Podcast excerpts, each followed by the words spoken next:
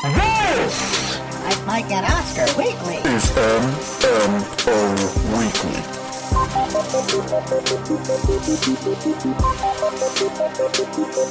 welcome, welcome, welcome. To the show that comes to you once a week, recapping the Hollywood week that was, getting you ready for the Holly Weird week to come. This is Mike, Mike, and Oscar Weekly. Hashtag MMO Weekly. Hashtag MMOW. Uh, trying to get you ready for your New Year's and uh, I guess a new award season because we're kind of changing the face of MMO Weekly this week. We're inserting some Oscar stuff, which isn't usually the norm, but it is award season, so we have to find the spots where we can. So we're going to do some award season stuff today. I am your co-host, Mike One. This is co-host also Mike. It's going to be non-stop award season stuff coming from us because there is no choice. There's no other option. Look at what's coming down the pike. We got our Golden Globes reaction show coming after the Golden Globes on Sunday night. Next week, Michael, we have the BAFTA noms, and then we have all the Guild noms, the PGA, the DGA, the WGA. We're probably going to have a reaction show after all of those come Yeah. out. Then we have the Oscar nomination prediction show. which was never going to surpass what we did last year, by the way. Getting those eight right, and it was kind of easy. A lot of people predicted them, but we felt good about it.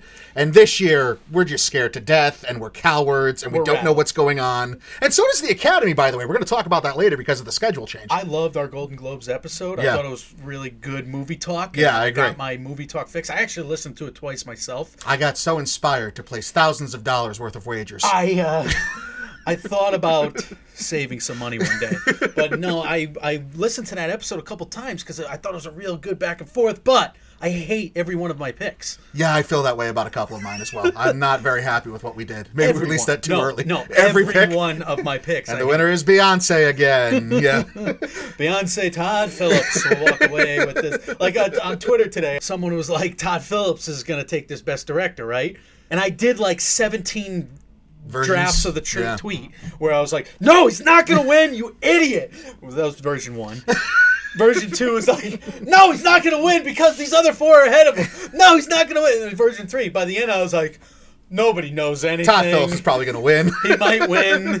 The Golden Globes are foobar. Yeah, it's HFPA for you. But go back and do listen to our Golden Globes, Golden Globes, easy for me to say, prediction show. That's out. Like Mike said, we have a lot of Oscar race stuff to cover. So uh, the future of MMOW, as far as the immediate future, we don't know exactly what we're going to do. If we keep it around, it's going to be more Oscar infused because again, we just have a lot of reporting and, and work to do on the Oscar season. So if MMOW sticks around, it's going to have more of an Oscars tint. If it doesn't stick around, well, then you know why it's going to be replaced probably with multiple Oscar race checkpoints per week because it's just getting to that time of year. Uh, we will always have our ear to the ground as far as blockbusters and bigger news goes. That's usually what MMO Weekly does cover for you here. It's not your Oscar centric and specific award show, uh, news and information show, I should say. That is Oscar race checkpoint. We do that every week as well. So we do have two news shows. Uh, they're just going to be filled with Oscar stuff. And uh, the Oscar stuff we're filling MMO Weekly with today, this episode, is the review of Bombshell, which we haven't gotten to yet. Uh, we're not giving it the full OSP treatment breakdown. This is more going to be kind of a what we're watching type style review.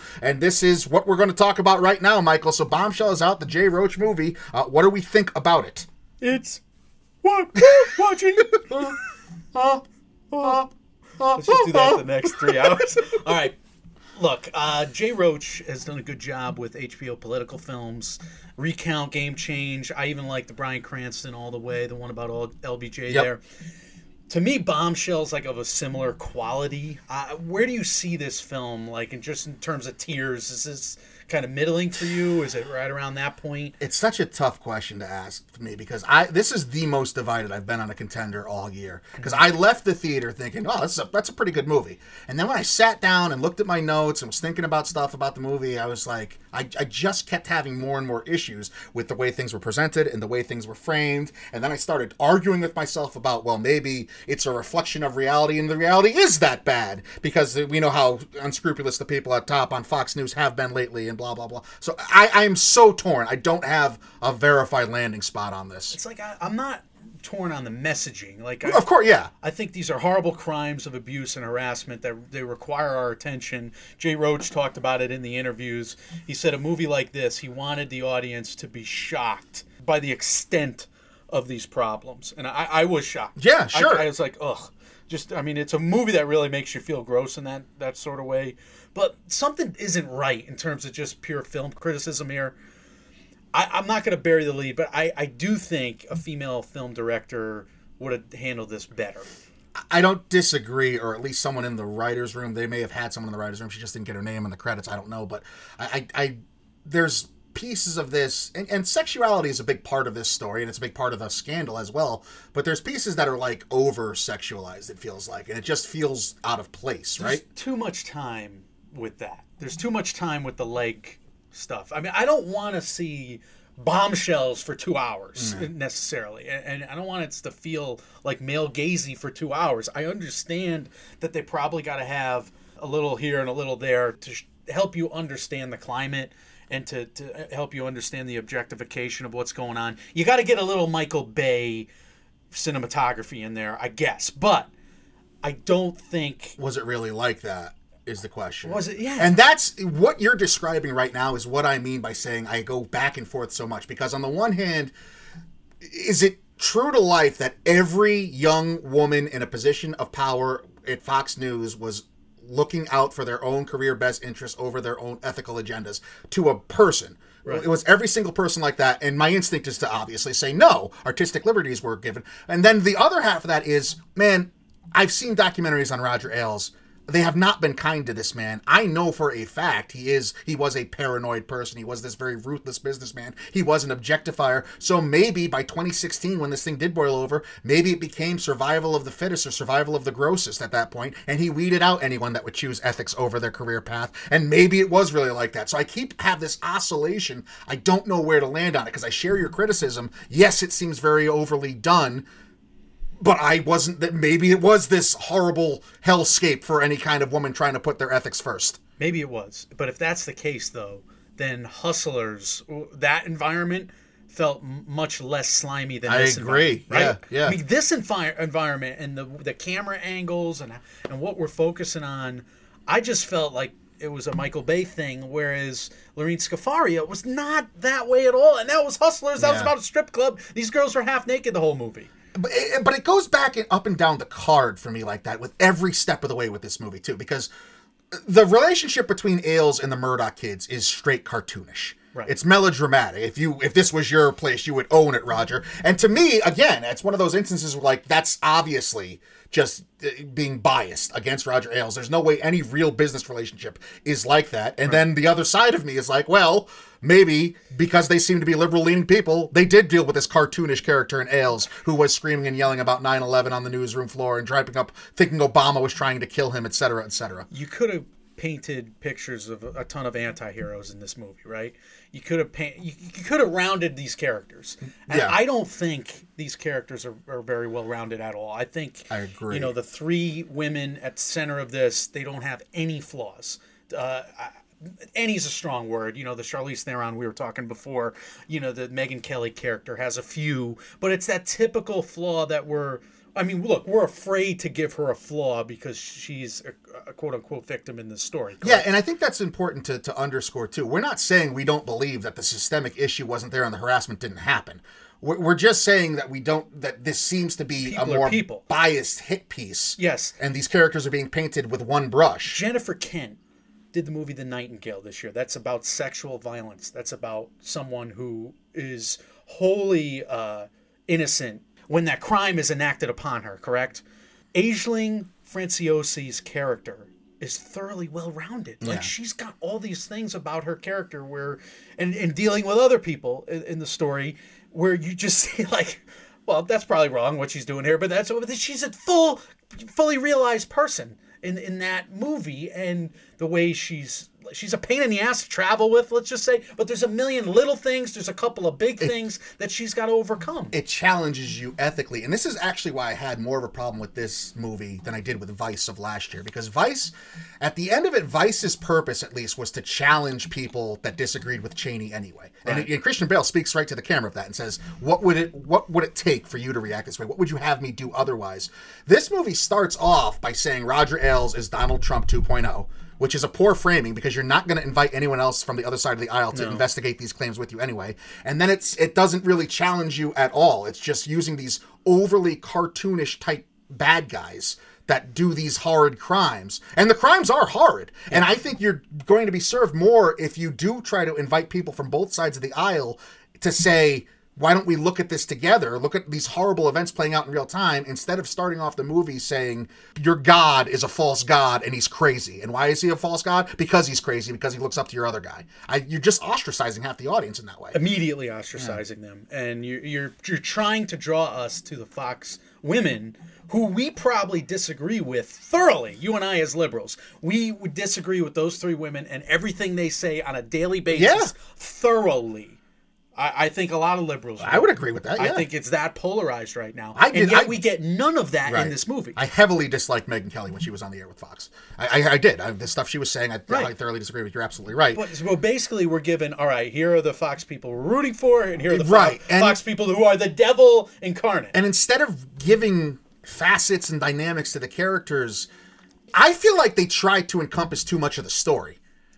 They didn't really focus on any one legal. They tried to get every legal thread that was going through Fox. Like Bill O'Reilly's story had nothing to do with what this movie was about, and they kind of shoehorned it in at the end. And I understand the need and the penchant to want to do that because it is a sex assault case and it does go along with the Roger Ailes. It's like a parallel story, but I felt like it took away from the opportunities you could have had in rounding these characters. And the only opportunity I felt they really tried to give the Megyn Kelly character a dynamic was when Margot Robbie's character is kind of accusing her of resting on her laurels and not stepping up and protecting the people that are under her and using her power to do so. the good guys infighting, so right. to speak. Right.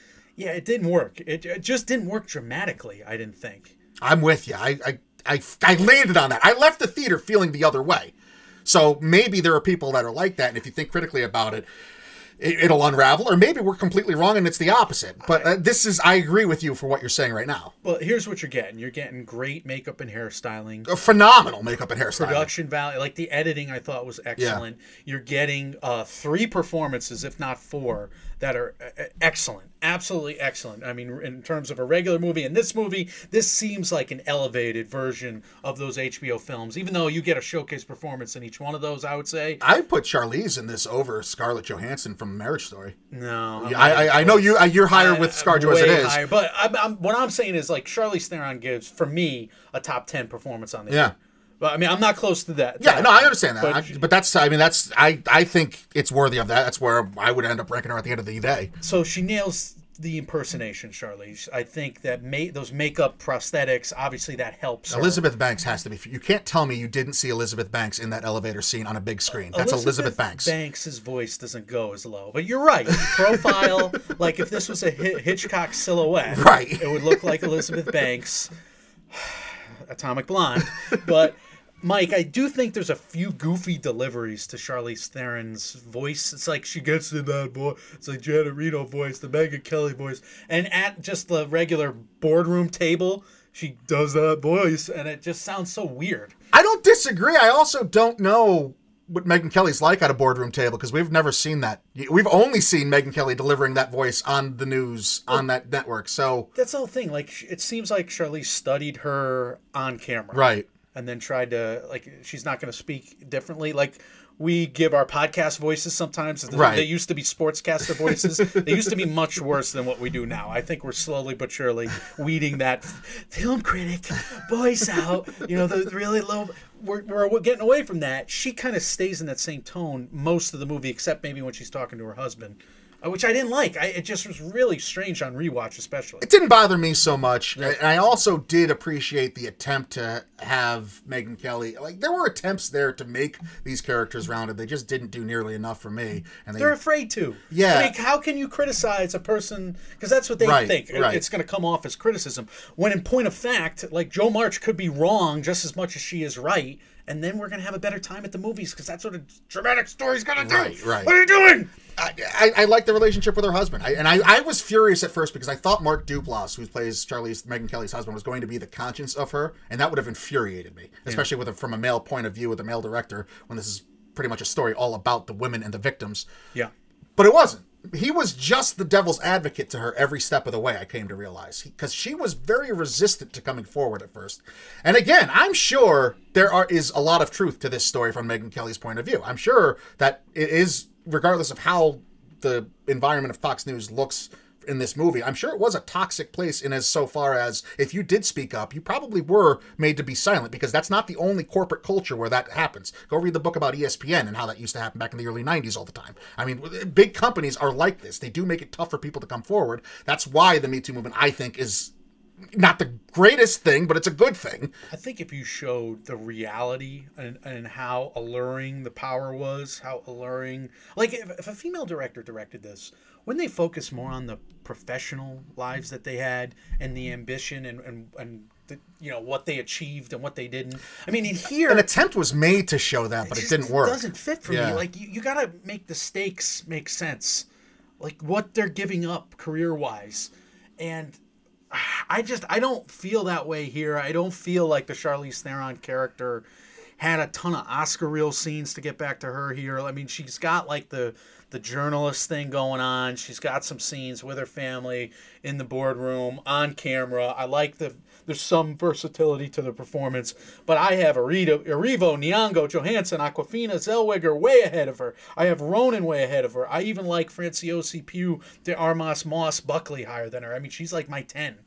Yeah, she's probably slipping my seven ish. I haven't really done the Mm-hmm. rankings yet, so I don't know that I'd had her have her nominated. I I say that I'm not crazy about ScarJo's performance again, and I, you want to go back and listen to my marriage But you do takes. have like Di- what's uh, from Diane, Mary Kay Place. Mary Kay Place is probably ahead of her. Yeah, I mean there are other performances. I wasn't blown away. I think you're right. There's not a lot of Oscar reel scenes. There's good impersonation there. Yeah, there is, and I do think I don't want to come off as saying talking all negative about this and saying it wasn't impactful because it truly is. And there's parts of this story that are extremely, extremely impactful. And when you hear from the actual victims in the voiceovers, uh, there's a part where the, the all the victims of Roger Ailes. I mean, there's stuff that is harrowing and leaves an impression on you. And obviously, Margot Robbie is the audience conduit character, and she's the one that does put her ethics first. There's a lot of good that is in this, and there was a reason I left the theater thinking this is a great movie at first. I feel like I came away reading the report on what those assholes did wrong. Yeah. And I think that's important. I agree. Yeah, I think that's a fair But in terms of a dramatized story that, that goes up and down, like there's, it's never in any doubt. Like, there is there any suspense at the end about what's going to happen? Yeah, and you kept saying it though. How like why would you? You know, it's it's a tough movie to make, quite frankly. You know, isn't it? I mean, what? How you can't really? It's tough. You're going to be accused of criticizing the characters if you do try to make them well rounded. People do know the ending, and you can't really change that because it is a historical fact. It's just a tough movie to make, especially. And ironically, because of the conversation we had this morning with our friend, Right. so close to the tragedy just That's being true. uncovered. That's true. The high degree of difficulty is there. Maybe they should have waited longer, or maybe maybe this message getting out there is just a good thing at the end Yeah. of the day. I mean, that's why my grade on this movie is not that low, even though it doesn't do basic storytelling things well. Let's transition to Margot Robbie here for a second. Again, I think it's a it's a strong performance, but it's like a top ten. It's not a top five. She's just built up the reputation to where we assume she's in a top five. Or Mike, are these people doing actor things that I'm not recognizing because I'm not an actor? I'm half starting to think that might be it because th- there was so much praise for Margot Robbie coming out of this. And I'm like you. I'm like I was waiting and waiting for the scenes. And now Margot Robbie does show again. She's the audience conduit. She does show the widest range of emotions. She's got Yes. the most depth to play, I think, of any characters here, and she does a fine job. But it's not close to what she did in I Tonya. I mean, that was no, no, roller no. coaster. And again, this is the argument made. Well, she was a main character there. She's a supporting character here, et cetera, et cetera. I get that, but yeah, I I was expecting her to propel herself into the supporting actress conversation right now. For me, I don't know that she's. I mean, she might be in the outside, but I don't think she's a top two or three. Yeah, I'm the same way. Uh, how about Nicole Kidman? I, I think she's always excellent. I think she's, you know, like the rock at the beginning of the story, and uh, she's her through line goes throughout. That SAG nom gives her a chance, Mike. It really does. Again, I, I kind of can repeat the same thing I say about Robbie, though. I wasn't. No, you're not blown away. I was. I'm just upset because I wanted more from this. There's got to be nuances here that we're missing, Sure. perhaps. There's got to be actory things that we're not getting, and where a pro's pro might look Right. at it and say, "Oh wow, look at what you look at the technique there, Mike," Right. You know, and give her points uh, on that. I do think the Academy uh, likes her. They've nominated her four times pre- previously. I just wish this was a year where it wasn't all the movie stars from the 1990s and early 2000s being nominated. Like, I mean, we got Paul Walter Hauser, Taylor Russell, and Shia LaBeouf and Florence Pugh. I just think they're so much better than some of these other performances that are getting noms at the end of the day. And it's it's sad to me. I mean, yeah, they're they're maybe this is the more polished performance. you know, this is the bring your lunch pail, the blue collar performance. I don't know. it could be, but you bring up Richard Jewell and uh, Kathy Bates to me is doing so much more than uh, Margot. I could see the Nicole Kidman. I think Kathy Bates is better. I think Kathy Bates is better too. I do. I, I Maybe, don't- and maybe you're right. Maybe it's us missing something, and we're just in the dark here and pissing into the wind as it blows back in our face. But if I have to bet right now, Kathy Bates or Kidman, I'm betting Kidman. absolutely, absolutely, I don't see how you cannot right now reading the tea leaves. So all three of them probably get in to, to wrap up our Oscar lines before we move on here. And makeup and hairstyling is in. It's kind of fallen off on Best Picture. I don't see any other obvious nominations. Are we looking at four here, and that's what we're getting, or we're probably over under at three point five? So you think both uh, supportings are a lock for noms right now? I don't think they're a lock, but I think you, you got to look at the landscape and say they're pro, they're probables. I think you you would say Robbie's probably more probable than Kidman, though. What I hope happens is Kidman gets bounced and Florence Pugh gets in. Yeah, for the year would- she's had yeah. and for late breaking momentum from Little Women. Yeah, That's what I would hope. But I think three and a half is a good number. Yeah, I think if you're betting the over under, that's. Uh, I did like the set design. I thought it was great. Yes. I, I did as much as we're making fun of the score at the beginning of this. I thought the score was used it's extremely a well. Fun score to Yeah, reenact. I, I, it was a fun score to reenact. I thought it was used very impactfully throughout, but I don't think it's going to rise to the level of either of those. So yeah, I think three and a half is probably a safe uh, safe number there. It didn't make great money though either. It's true too. Yeah, it wasn't uh, We'll wasn't a talk big about earner. that in a few in a little bit with the box office update. But we did want to you know put a bow on on two other watches before we get out of this segment.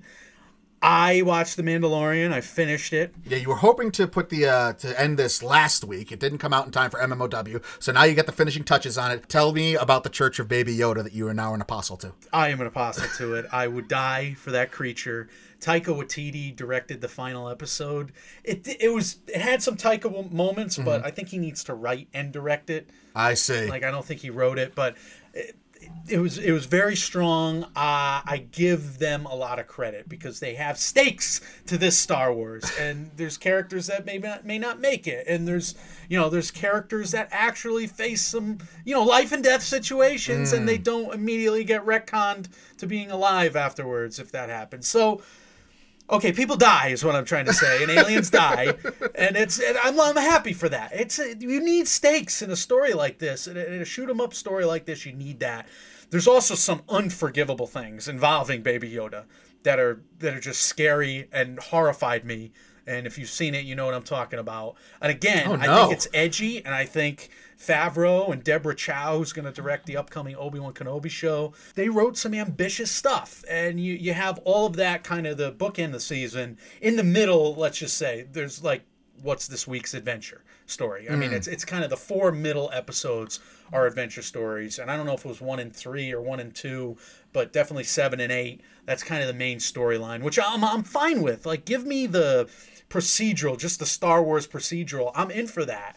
Put a cute baby Yoda in there and a you know bounty hunter who's constantly building up his uh his armor. yeah. And it's like half video game, half you know adorable Muppet show. It's it's really fun. It's really cool. Let me ask you some hypotheticals about this. One, are you going to buy a Baby Yoda action figure when it comes out? I tried to buy it yesterday. I tried to buy the? Funko because I was thinking of getting a couple Funkos Yeah. and some gift certificates because we're gonna get on video at some point and like if we put four Funkos, Yeah, that'd be the cute. fucking Jules Funko is hundred and fifteen dollars. Holy shit. I was I wanted to get the Pulp Fiction Jules one.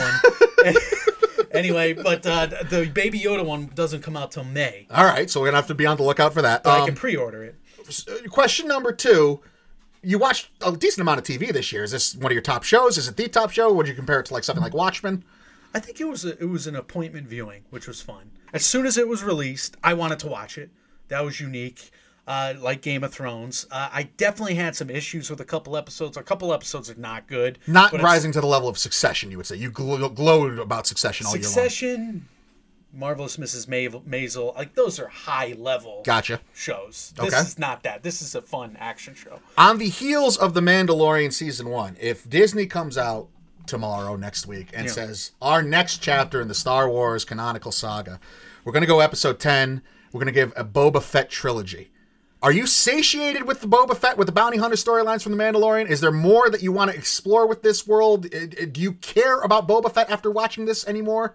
Well, number one, I don't want a Boba Fett trilogy. Okay. Like I don't want that story because it's already like filled in with weirdness Okay. with uh, the George Lucas stuff and the prequels. I didn't like that. I know some people did. Well, that's why I ask. I mean, just Jango taking Fett. all in. Yeah. Eh, I didn't. I wasn't a fan of Jango Fett and all the clone babies.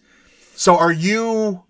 You're you're okay now with bounty hunters? Well, I love Star Wars bounty hunters, and I, like this is where I want it though. I'd rather a serial. I'd rather a new adventure every week. I love space opera, from Firefly to you know reading. I like I'll read novel after novel of space opera, just on a ship, couple of friends, metaphor for life.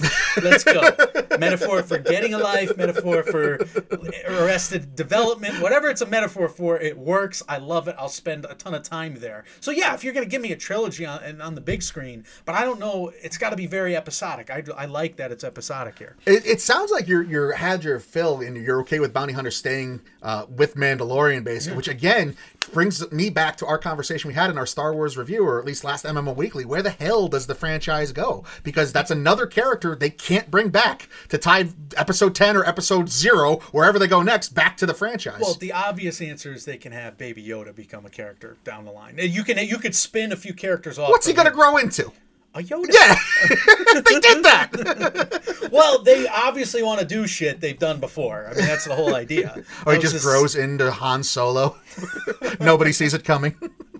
Watch the Bill Burr episode of this at some point. People were raving about just to yeah. If you're gonna watch one episode, watch the Bill Burr. I forget if it's six or seven, whatever. But uh, check that one out. All you, right. you would li- like that one. All right. So you watched one more thing too. You were you were buzzing about. Yeah, I, I snuck another one in on you. So I watched, yeah, on your recommendation, I watched the Peanut Butter Falcon. Oh, good. Uh, why does that scene work? And I had no issue with it.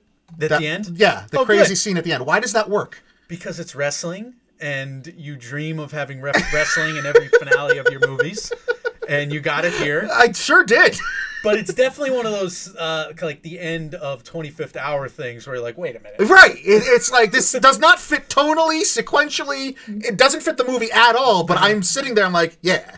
Yeah, uh, I adored it. You were absolutely right. It's it's so charming, and if Shia LaBeouf, I haven't seen Honey Boy yet, but if if Honey Boy is a, a bigger platform Honey for Boy him than this, serious drama Yeah. like it is heavy heavy heavy you'll watch it once I, I haven't tried to see it again although, although I'm interested I'll probably rent it at some point Cannot recommend the Peanut Butter Falcon enough. You already have given the review of that. Everybody, I'm very late to the party on that, so I just wanted to give it mention. Uh, I watched The Good Place. I caught up on it. I don't think I saw the series finale yet, though. I think I, I'm missing Really? one episode, but I watched everything else. So I am going to watch another comedy, 30 minute comedy coming up. Would you recommend that this is a perfect binge watch, like watch four episodes every other night? Oh yeah, deal? you could you could easily get through this quick. because I'm nearly done with my friend's rewatch. Yeah. like it's I, I haven't been publicizing it. I'm not I'm not proud of myself.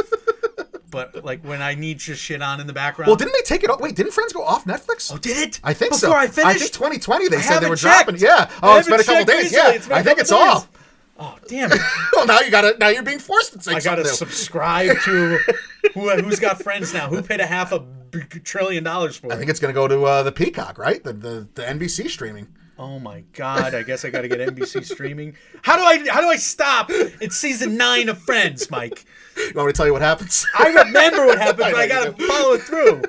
But yes, to answer your question, I think the good place would be. A, I, I feel like something about Michael Schur, man. Something he does. He's a wizard. He's got it figured out where he makes perfect streamable and bingeable programs. He doesn't have negative comedy. It's not like a mean comedy. It's it's usually That's true. Very positive, very enthusiastic. got a lot of heart at its Leslie core. Knope has a lot of heart. Yeah. in Parks and Rec. All of the characters you're you're not laughing at them as you're laughing with them or for them or because of them. I mean, Right. that's the reason, right? Yeah, no, I think that's a really good call on your part, and this is no different. It's it's certainly a unique premise, and they do very well with it. It's out of the box. It's it's zany, and there's really no rules because about it's, it's heaven.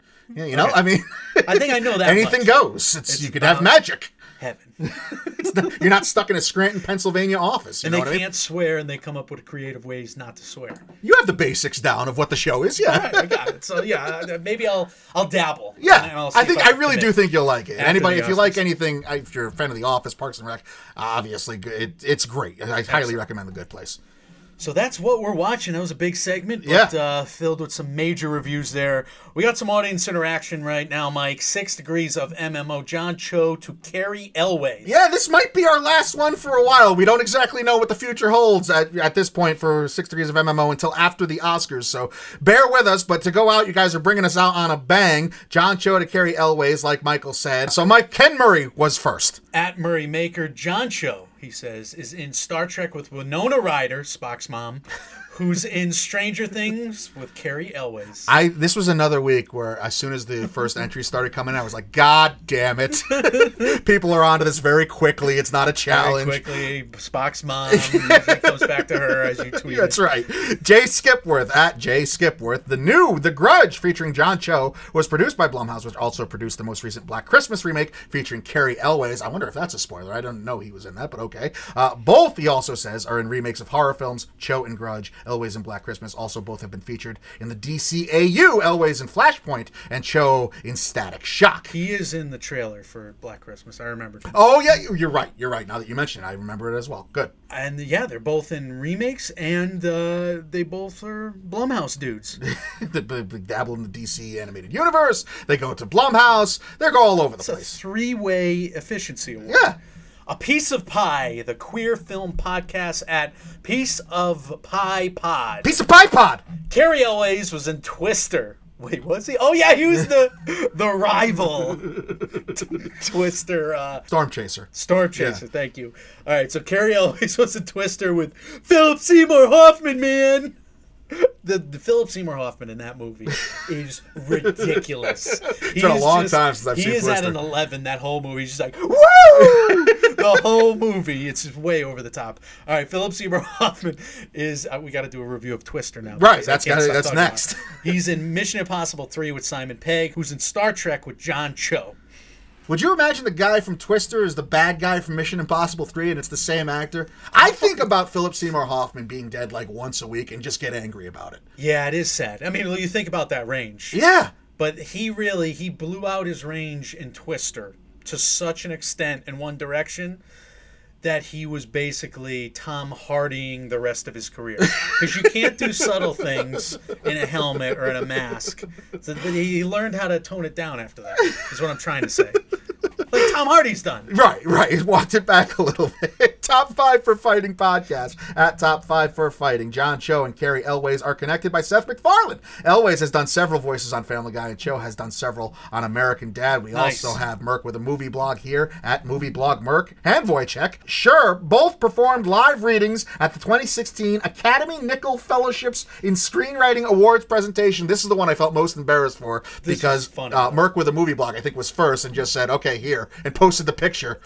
That was really funny because we just we just put it out there, and it takes me forever to like copy and paste all the blurbs and all the Follow Friday kind of stuff, even though it was midweek.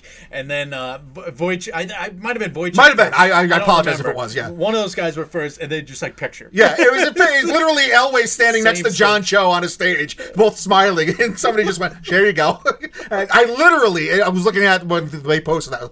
God damn it! God damn internet! All right, the dad joke of the week award goes to Taylor S. Cole at Taylor S. Cole. Cary Elwes was in Saw. I can confirm that. John Cho was in Star Trek Beyond, Uh-huh. a movie I also saw. Yes, yes, good job, Taylor. That should be the winner. How is that not our winner this week? Great dad joke. It's a great dad joke. He capitalized Saw to finish it off there.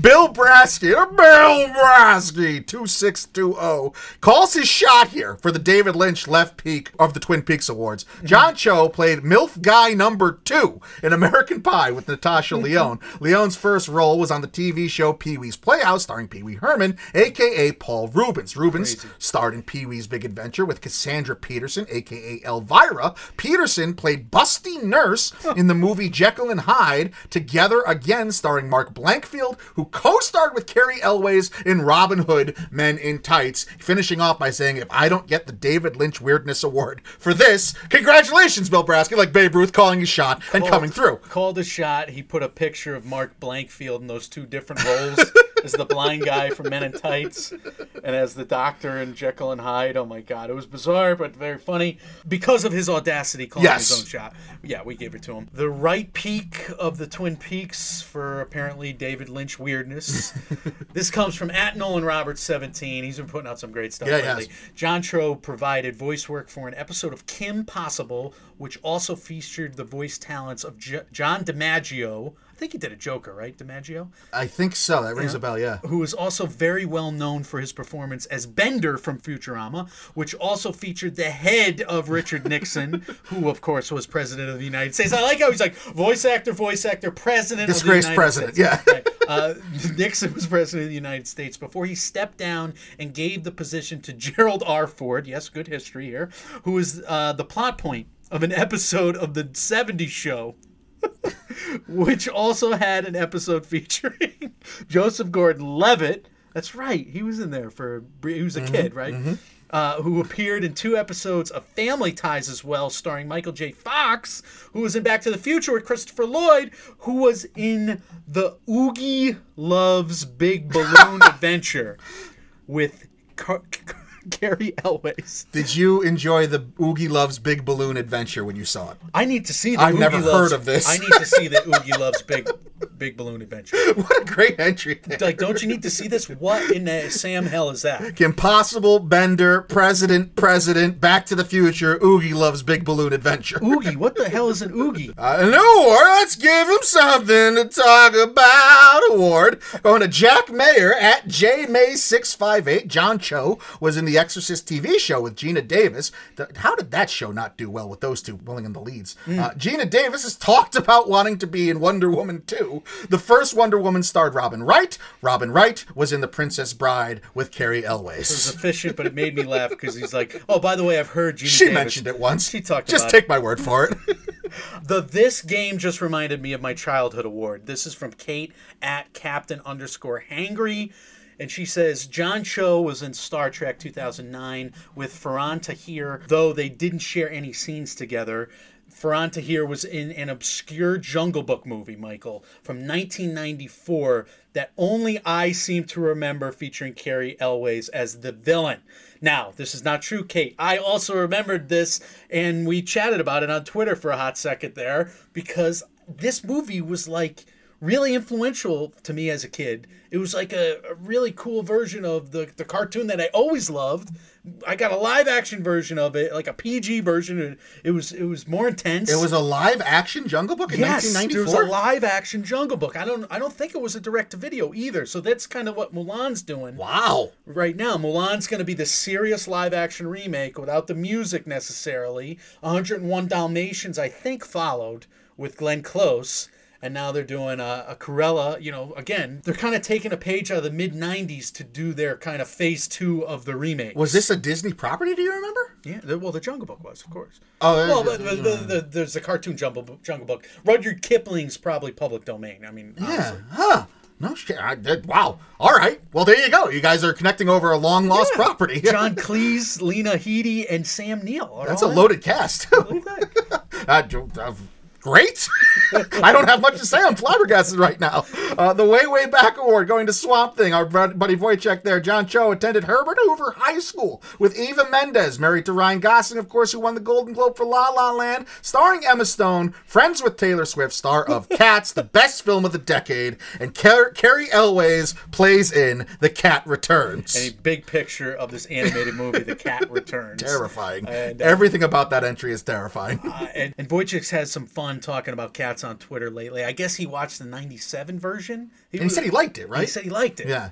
And I can't, buy, but he's like, the music is great, like what we Right. hoped would be great. Thought we were walking into. But then you have Beatles and you have sexiness? No. Certainly No, not. you don't. You just have crotch. All crotch. All That's a great crotch. title. Yeah. All right, the winner this week, Mike, is Dark Nook at Dark Nook Shop. This is efficient. This is clever. Here we go. This is who we are at our core. Cary Elwes is in Hansel and Gretel Get Baked, a movie about a witch who eats stoners. Perfect. John Cho was in Harold and Kumar Go to White Castle, a movie about stoners who eat sand witches. just wiping his hands of it. Easy work, light work on a Thursday or Friday, whatever day it is for Dark Nook. There, It's dad jokey. It made me laugh pretty hard. I, was, sandwiches. I laughed at it when I read it and retweeted it. I didn't even get it until you put the emphasis on it just now. and then I put it in the doc and I laughed at it again. I, I really laughed. I, I laughed at that a lot. Dark Nook, you are the champion of Six Degrees of MMO. You are the reigning uh, winner and holder of all things bragging rights. Six Degrees of MMO related It is a new year, Michael. So obviously it's a new chair, which means that the chair is going to be shaped like a 20 because we got to celebrate it that it's 2020. So it's actually like two chairs, but it's only one piece of furniture. There's only one seat on it because the two you can't sit on. You can only sit on the zero. All right, so you're in yeah. the zero. Yeah.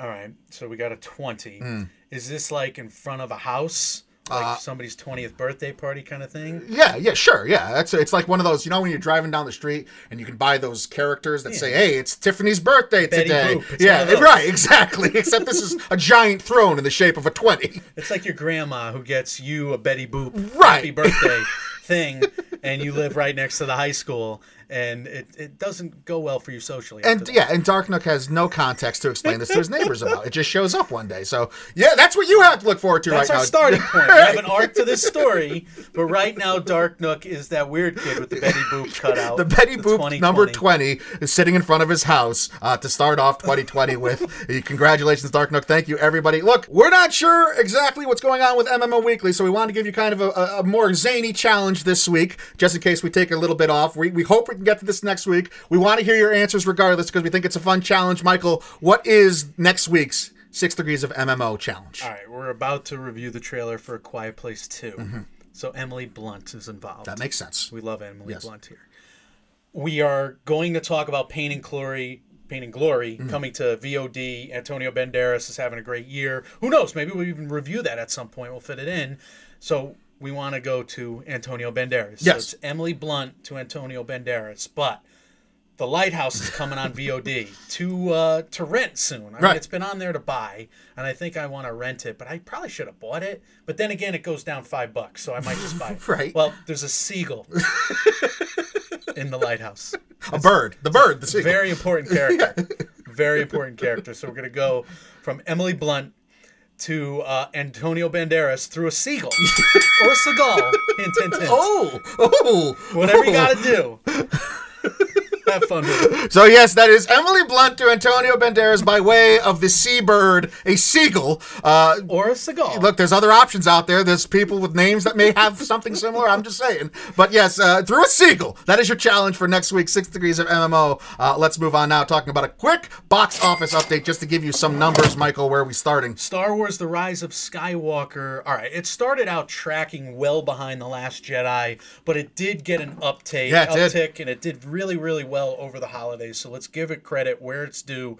It's at 407 domestically after a 72 million dollar weekend a couple days ago, and it's at 407 overseas. It's making what it what it's making here overseas. It's at 815 total. That's a little bizarre, Isn't right? that bizarre? Well, that means American audiences really like it. right. I don't know if that's a good thing.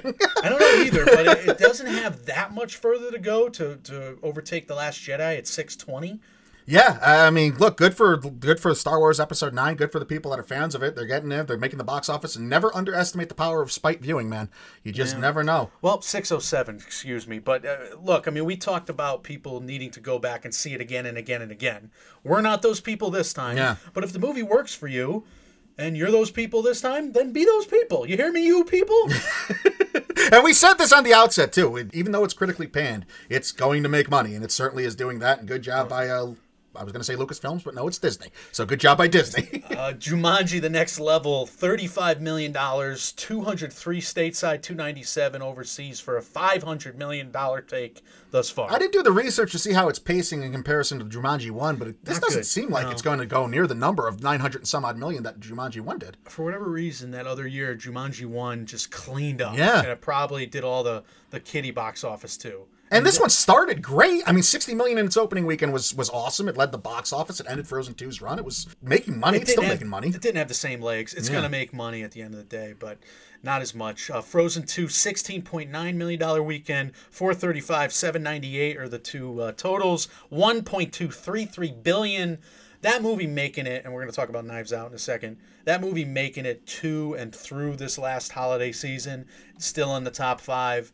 They they got to be tickled pink. I would think so. Very impressive run for Disney. Very impressive year for Disney overall. You would think they're not going to have the exact same success in 2020 just because look at all the stuff they put out this year. You had two giant properties from everyone's childhood Aladdin and Lion King getting live action remakes, a seminal sequel, and Toy Story coming out, another Star Wars. That was the final chapter, the final chapter of Endgame coming. So you would think the box office isn't going to repeat the whatever, how many billions Disney made this year. Well- but you never count Disney out. Maybe that's good fodder for an episode right there. The mm-hmm. next year of Disney. Yeah. That's that's interesting. It's we just did. Michael Eisner doing a backstroke in a oh, pile of hundreds. They're not going to be starting Bob Iger. well. I'm sorry, I'm getting names confused. Mike Little Women made 16.8 million last weekend, 42 domestically is its total, 6 million overseas for a 49 million dollar take thus far on a 40 million dollar budget. I hope that makes money. That deserves to make money. That Yeah, deserves to be taken more seriously. It's gonna be, and it can't hurt its Oscar chances Right. at this point.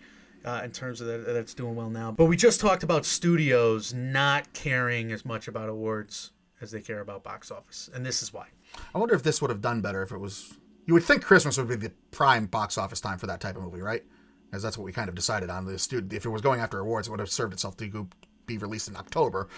I don't know if you could justify a forty million dollar budget otherwise, right? And th- this cast, Yeah, I would when agree. you think about it, it's a, a period piece like this is not going to do well year round. You need that ten days Yeah, to really get all the families out there and specialty viewing out there. Otherwise, it's going to do okay, and they're just not going to leave it on all the screens Right. long enough. right.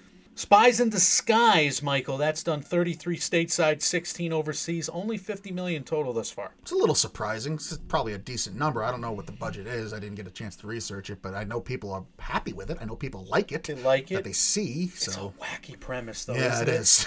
Super spy turns into pigeon. yeah.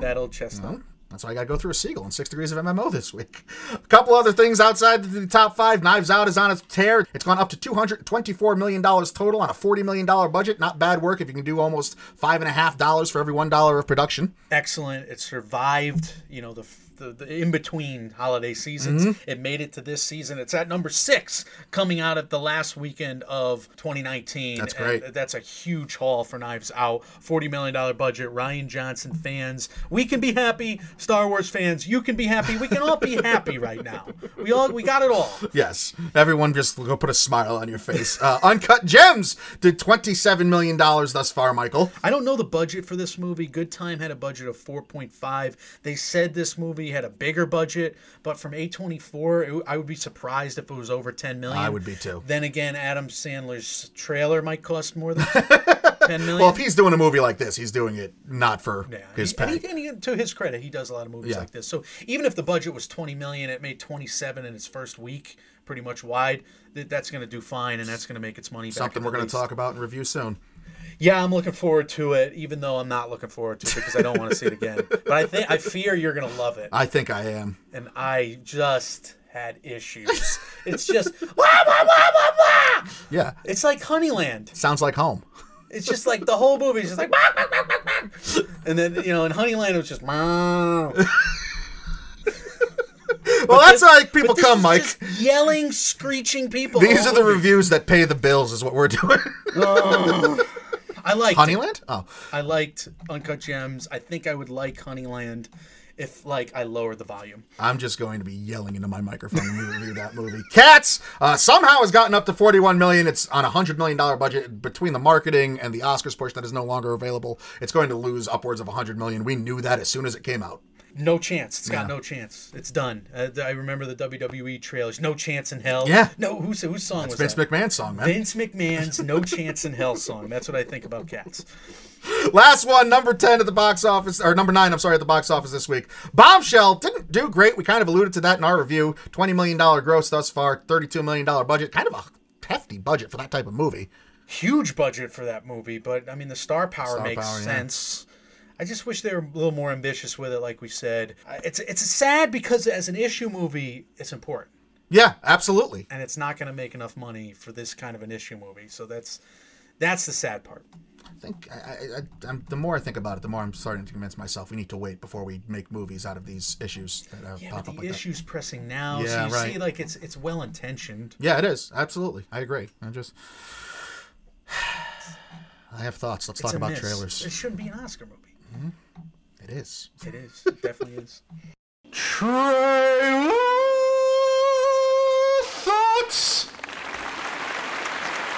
Just a handful of trailers today, Mike. A Quiet Place 2. The premise, our first full look at the Quiet Place sequel, which takes us back to ground zero and day one of the takeover, while also asking just what kind of person actually survives such an invasion event.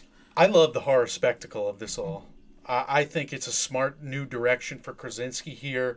He knows that we know these monsters mm-hmm. now, so you can't really shock us with kind of their arrival and the jump scares involved. So you give us the invasion flashbacks, and you're very clever with how you work the monsters in. Yeah, and some of the stuff he's doing with the camera was really spectacular as well. You're not getting full looks of the monsters, at least not yet. You're getting more play in the daytime, but you get this scene where you're sitting in the back middle seat as Emily Blunt is trying to weave her way through the town as it's first going haywire. It was such an anxiety inducing visual for me. we've all been in traffic, right? And we've all driven too fast, Yeah. right? And now we and we've all gotten worried about pedestrians around our cars. So to me, that scene works like in a triple anxiety fashion because I'm getting all of that in the peripherals, and then there's also monsters. so Right. in horror movies, you could take those anxiety-inducing scenarios and add a just you know world apocalyptic level nightmare. And you are seeing the monsters more so in the daytime, which I kind of already said. Do do you want to see these monsters full on? We already saw them though, right? I mean, yeah. I, like it's not if you held the reveal, it's not going to work for me unless you're going to do like Queen Alien, like in uh, James Cameron Aliens. I mean, unless you're going to go bigger and badder and crazier and and you know the the boss alien route. I don't think it works if I don't think it works if you just like remake the same movie.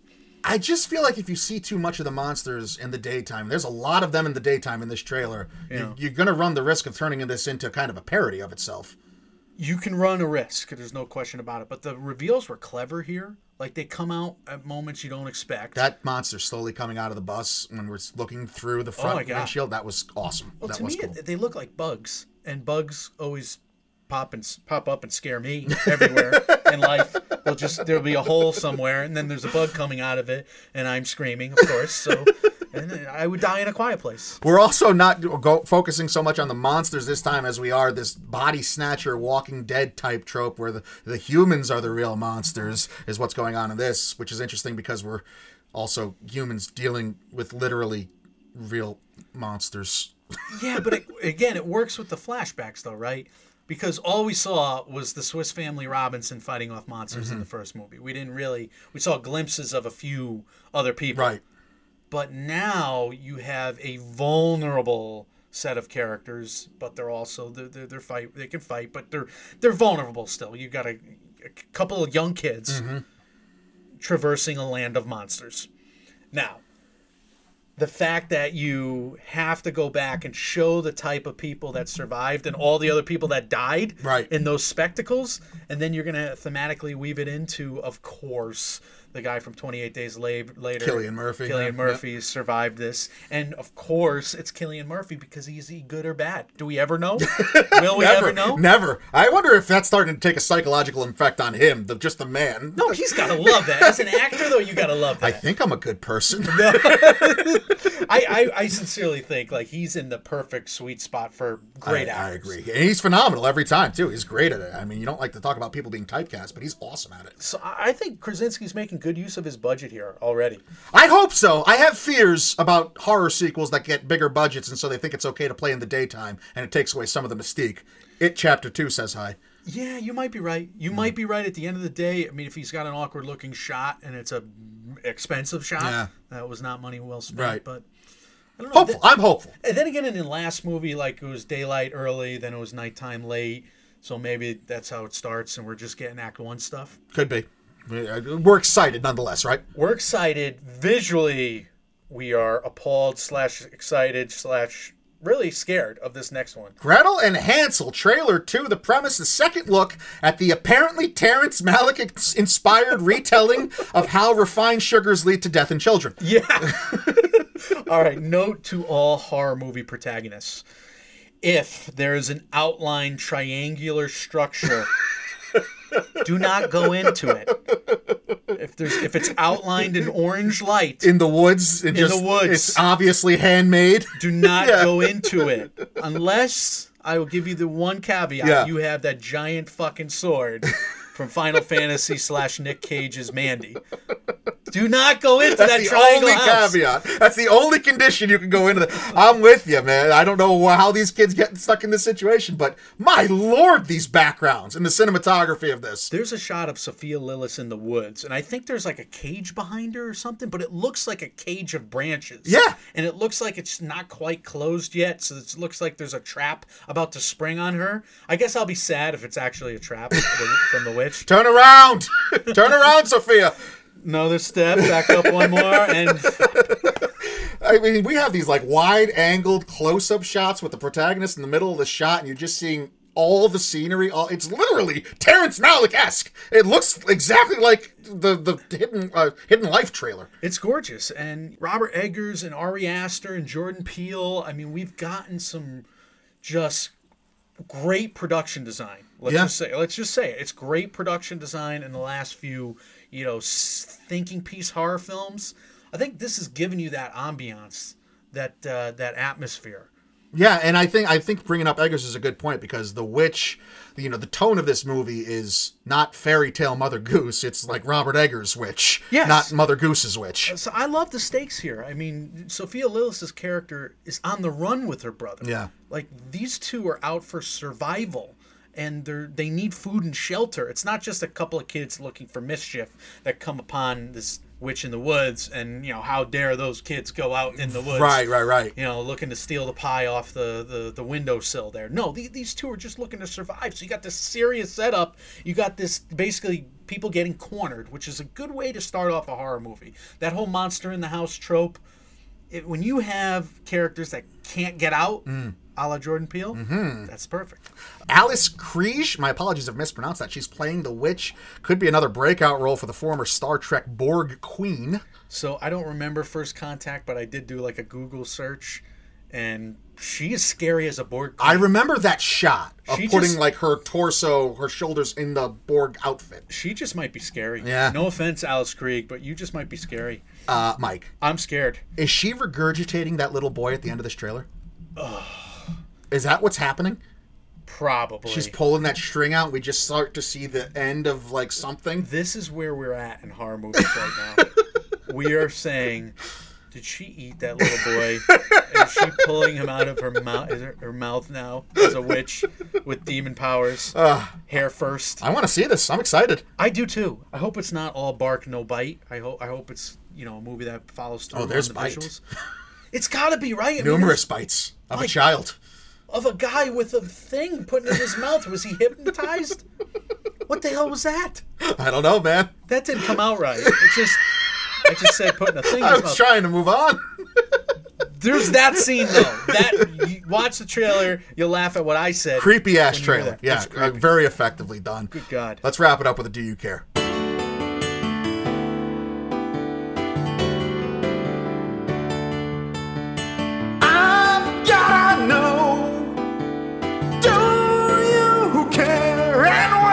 Why This is the Do You Care segment. This is where we take on the news stories of the week. We ask each other, do we, should we, or will we care about them? The way we start every Do You Care segment is I ask my little witch here, Michael, also Mike, about the upcoming releases both in theaters and on VOD. This week coming up, going wide, Michael. The first wide release of 2020 is The Grudge VOD. You already mentioned some of these. The Lighthouse is going to be available. Joker and Gemini Man are also available right now streaming. We have Midsommar. Uh, that's coming out on Amazon Prime. A couple other things. What do we like? I think I'm gonna skip The Grudge. It got 17% on Rotten Tomatoes. Look, I get remaking properties and nostalgia being hot. It feels already too early to remake The Grudge, doesn't it? Yeah, and I wasn't in on that story anyway. Yeah, it's never really done it for me. just me. never either. been. I, I think. All right, give me Liberties like another deep cut. I was thinking about renting at some point. I don't know. I, I I gotta still catch up on a lot of stuff. And we got to rewatch stuff. Diane, the Apollo, the Edge of Democracy. That's like my at-home viewing. I still gotta watch the Edge of Democracy. I think I boasted about watching it already, and I didn't watch it. I and I might have called myself on it already. You did. I remember this. So Yeah. this is part part three. of me Shame. Trying. Shame. I'm trying to talk Shame. myself into watching The Edge of Democracy, but if it's anything like The Great Hack, I don't want to watch. it. I can't even make fun of you because I haven't done American Factory yet. I can't bring myself to do it. It's just such a bummer, though, Yeah. isn't it? Takashi Miike's got uh, First Love coming out at the beginning of February that I'm looking at now. Pain and Glory's coming on Amazon the end of the month. I think a week after it's available to buy. So I don't know if I'm helping them or hurting them by saying that, but that is the reality of it. I think it's on Amazon Prime. Keep an eye on Antonio Banderas this Sunday at the Golden Globes. Just keep an eye. Speaking of the Golden Globes, Mike, they have gone vegan. Explain this to me. You actually wrote down these menus. Yeah, well, I mean, you're you're the food pervert here. You you're the one that always uh, bring introduces the food I get aspect. sexually aroused Yeah. by food consumption. no, I'm just that's a drop that I'll use later on in the history of this show. But uh, so I've always wondered this about award shows in general. Yeah. Why don't other ones eat? Why is the Golden Globes and Critics' Choice the only one where we see people having silverware, but we also never see them actually eat? They're eating between the commercials, I think. I've never seen food on tables. Are they beforehand? I don't know. Like the, Oscar, the Oscars, we know they don't we eat. gotta have Scott Feinberg on or somebody who That's a goes there all the yes, time. We get yes. When we talk to Scott, that's a great well, point. The first time we like Scott, where did you come from to be this good at what you do? Now we gotta be like, how do you do what you do? Right. So that'll be the new set of questions for this year's, you know, uh, the basically tutorial session with Scott Feinberg when we get him on. But I, I am totally curious. Yeah. Read read some of this All right, menu. so here's the menu. The- They're going all vegetarian. It was a decision made over the Christmas holiday. Yeah. Uh, they were going to have fish. They're deciding to try to trailblaze and have an all vegetarian, no meat whatsoever menu. So Mm-hmm. here's from the Hollywood Reporter article. The new menu includes an appetizer of chilled golden beet soup with locally grown Fuck you. chervil and amaranth. I don't know what any of those I are. I don't know if Cherville or Amaranth are. It's like don't the thing the three wise men brought Jesus on Christmas. And a main dish of king oyster mushrooms cooked and presented to call to mind scallops with wild mushroom risotto, roasted baby purple and green Brussels sprouts, globe carrots, and pea tendrils. All right, to your last word. That sounded delicious. And then I don't want to eat any tendrils. Right? Do you want to eat any tendrils? What? I don't know. I'm not sophisticated enough Look, to know what a tendril is. Risotto is, is delicious. They had to make the risotto without Parmesan cheese. yeah, but I'm not like a big cheese and pasta rice guy. I, I- Really? I, I like mac and cheese once in a while, but I don't like. I'm not. I'm not huge on it. There. I'm. I'm okay with this. that is stunning news to hear. I'm also a big fan of mushrooms. Okay. So I'm a big mushroom fan. I don't necessarily want to eat wild mushrooms from Europe after watching a particular Oscar movie from a few years ago. But trying to get back on my diet, I, this would be one of those. All right, I'll try it. Imagine you're eating it and Daniel Day Lewis is just eyeing you from across the table with a wry smile. But this is like where Brian Dennehy just doesn't show up. Right. He's just like, fuck this. And Jack Black. Comes with his own sandwich. all the big all the big character actors are like, fuck this shit. Patton Oswalt's like, no, I'm not going this year. There's a take on opera cake for dessert, Mike. Opera cake. Yeah. What, what is opera cake? I don't even know what a take on opera cake could be if I don't know what opera I cake I assume is. it sings at you from the inside. I don't know. Messes up uh, certain. We're parts looking up opera cake because this is very important right now. Oh, I like opera cake. Come on, it's the layered cake. Oh, that it's is that's like that's a, like a tiramisu cake. It looks like a fucking opera. Yeah, I love it. Yeah, we'll eat some opera cake right now. It's the la- it's the tiramisu cake. Is exactly what it is. Yeah. But there's like, oh, I- if you had like a fancy schmancy Yeah. opera cake, there's probably like a, a layer of real chocolate. But now, if they're not doing Parmesan cheese for the risotto, that means they're probably not doing milk for the cake. I would think. No. Oh, what the fuck are they? It's dark gotta- chocolate though. Dark? Can they dark? Not milk chocolate, but dark chocolate. But there's some. Isn't dark? I, I don't know. I don't We, know we got to get a chocolatier on here. we got to transition this podcast. It could be goo for all I care, like the new veggie burgers at uh, Burger King. Just the freaking goo burger. I don't care. It, that looks delicious. Not gonna lie. All right, Mike, throwing another one at you here. The Artios awards. This is for casting. yeah, have this at the Oscars. That's my take on this. Ron Funches is hosting. I love him. Uh, there's three locations simultaneously for this award show. It's about the casting, and there's all kinds of fun categories. That's going to be simulcast in New York, LA, and London, which I think is bizarre. So how is Ron Funches not hosting everything? Yeah. Like he's like the Great. perfect host. He's super happy. He makes awkward situations even funnier. He's than hilarious. You've ever thought would be possible, and then you laugh at his laugh. Yeah. Worst case, all he's got to go up there and just be giggly. Laugh into a microphone. yeah, Yeah. if he if he's up there and he's giggly, you will laugh at him laughing the whole show. I am with you. I think he'd be a great choice to host anything. But also, that's kind of innovative doing the three locations. I, I like that. It's very reminiscent as a wrestling fan of WrestleMania 2. I Hmm. think they did New York, Chicago, and LA all in the same night, so Wow. simulcast from there. Uh, they also have interesting categories at this. I want a casting category overall at the Oscars, but they have big budget comedy, big budget drama, studio or indie comedy or drama, low budget comedy or drama, micro budget comedy or drama. Is this kind of where we're going with the Oscars ever, do you think? That was my question to you. This is a weird way to pull off that experiment. You know, with the uh, eventually doing this for the Oscars because I don't like it. I don't know how I feel about it. Sign, it kind of feels like quota filling. I kind of like a lot of categories, but you're right. It, it feels like quota filling. It feels like Texas high school football. I just don't like it. It's just too too many divisions, too many winners, too many bowl games in college football. Like ah, All right. Cla- million do you want a casting category at the? No, yes, I do, Okay. and that's why I was torn because I didn't like this on first, you know, when I gathered the information. But I kind of think it's cool that they cast a wide net. See, this is the number of awardable, talented Right. people we have, and to cast a wide net, it's posturing. It, tells the Oscars to say, "Hey, award one of them." Right. Right. Look I- at how many people we have that are awardable. And if you if your main focus is casting for that entire award show, I guess you do need to kind of make up categories because casting is what it is essentially. Right. I mean, there's only so many different spin-offs you could have. So You know, and I get it because I think budget matters, hmm. obviously, right? Because you, you can't. Absolutely. cast right, I mean, otherwise the big budget movies are just going to win everything right. every year. they have the most famous people. All right, one last story. It's got a lot to do with the Oscars, Michael. The Oscar ballots are out there, and we're recording this. What, what the hell? This Friday night. Yeah, The, the whole week screwed me up with the holidays. this has been a long day. We're recording this Friday night, and I have not seen a ballot yet. Have you? I have not. I don't know if the two popes has gone adapted or original. If you guys see that before us, let us know because that was like my biggest question coming out of the Oscar ballot. Because it was there was rumors going back and forth. Award Circuit's been covering it too, so maybe checking on what they do there with Clayton Davis. The big thing, the big storyline from Award Circuit, etc., is that look at how blind they're going to vote this year because Oscar voting for the nominations started today. Ballots are out. PGA, DGA, the WGA, the BAFTAs. We don't know those nominations yet.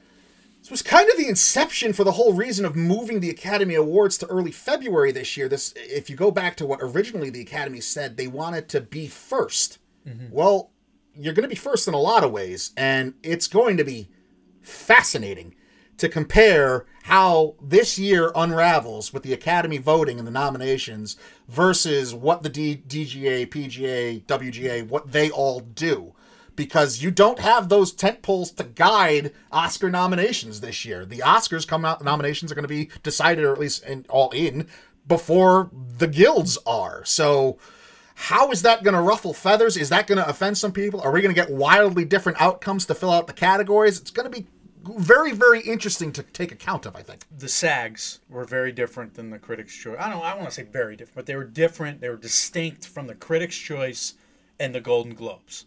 That was critics and press, mm-hmm. right? Now we're going to get more guilds weighing in, and then of course the British Academy. I think this is strange, Mike, because the guilds and the British Academy have the crossover with the with our A lot, yeah. So- I- and so, so there's that would suggest that clearly there's a borrowing aspect from the Academy Awards from those guilds. But the yeah, I mean, so the, uh, Clayton Davis was talking about they're like flying blind. Yes, it could be a referendum on the critics, the SAG, or what happens at the Globes some mm-hmm. Sunday night, but they don't have like the crossover. You know, as birds on each other's shoulders Right. Tweeting at each other, whispering at each other, "What'd you vote for? What'd you vote for?" They don't have the that. yet. plane's coming in to land and the guy's not out there with the glow sticks guiding him in you know it's just good luck pilot So it's dangerous in a couple ways. It's dangerous because who knows if they're if they're really gonna fuck it up. They could.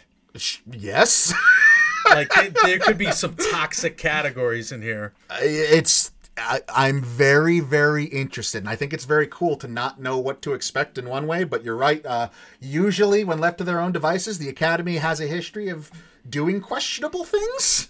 It's gonna be entertaining. So Yeah. that's why when we have these nomination predictions, we may feel bad about them at the end of next week, but we might be right on, or maybe we got to pick like screwy predictions. I don't know. It's it's gonna be something, man.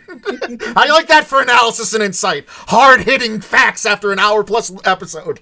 It will be something indeed. All right, guys. As always, we want to hear from you. we Want to hear your thoughts, comments, questions, concerns about anything covered here in MMO Weekly. And obviously, we started this episode off with our review of Bombshell. We want to hear from you about that as well. Did you like it? Did it stick with you? Did you have some questions that arose in you like we did after we left the theater? Did it increase in value and in grade to you? Let us know all that. You can leave us those thoughts and comments at Mike, Mike, and Oscar on Facebook, Mike, Mike, and Oscar on Instagram, at MM and Oscar on Twitter, Mike, Mike, and Oscar at gmail.com, .com, and on Reddit. We are available everywhere you hear podcasts, including and especially Apple Podcasts. So if you happen to use an iPhone or just use the Apple Podcast app, that little purple square with the white.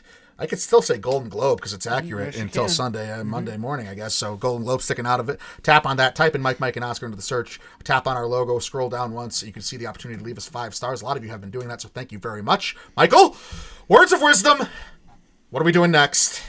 Take us home, Country Road. We're reviewing, reacting, screaming about the Golden Globes next. So uh, I'm terrified. I'm gonna, yeah, I'm gonna hit the stats over the next day while we uh, prepare for that, and hopefully we'll have some weird ones for you. And I think the Hollywood Foreign Press can just do whatever the fuck they want. I'm waiting for the year that a write-in vote wins Best Picture Drama. But last year they picked for the biggest category, the longest long shot. yeah. And the winner is Seven from 1995. Death to Smoochy. Death to Smoochy, everybody. is the confused. That's why the cast of Death to Smoochy was here. Oh, you never know. Tweet along with us, MM and Oscar. I think that's our name on Twitter. Yes. We'll be on there tweeting live, tweeting the globes. We'll be putting up our reactions immediately after I can edit, as fast as I can edit it, late Sunday night, early Monday morning. Uh, guys, when reality sucks, you can come watch movies and all these award shows and get finished with the Oscar sprint with us. We are Mike, Mike, and Oscar trying to make award season year round without the stuffiness. We will see you very soon. See ya.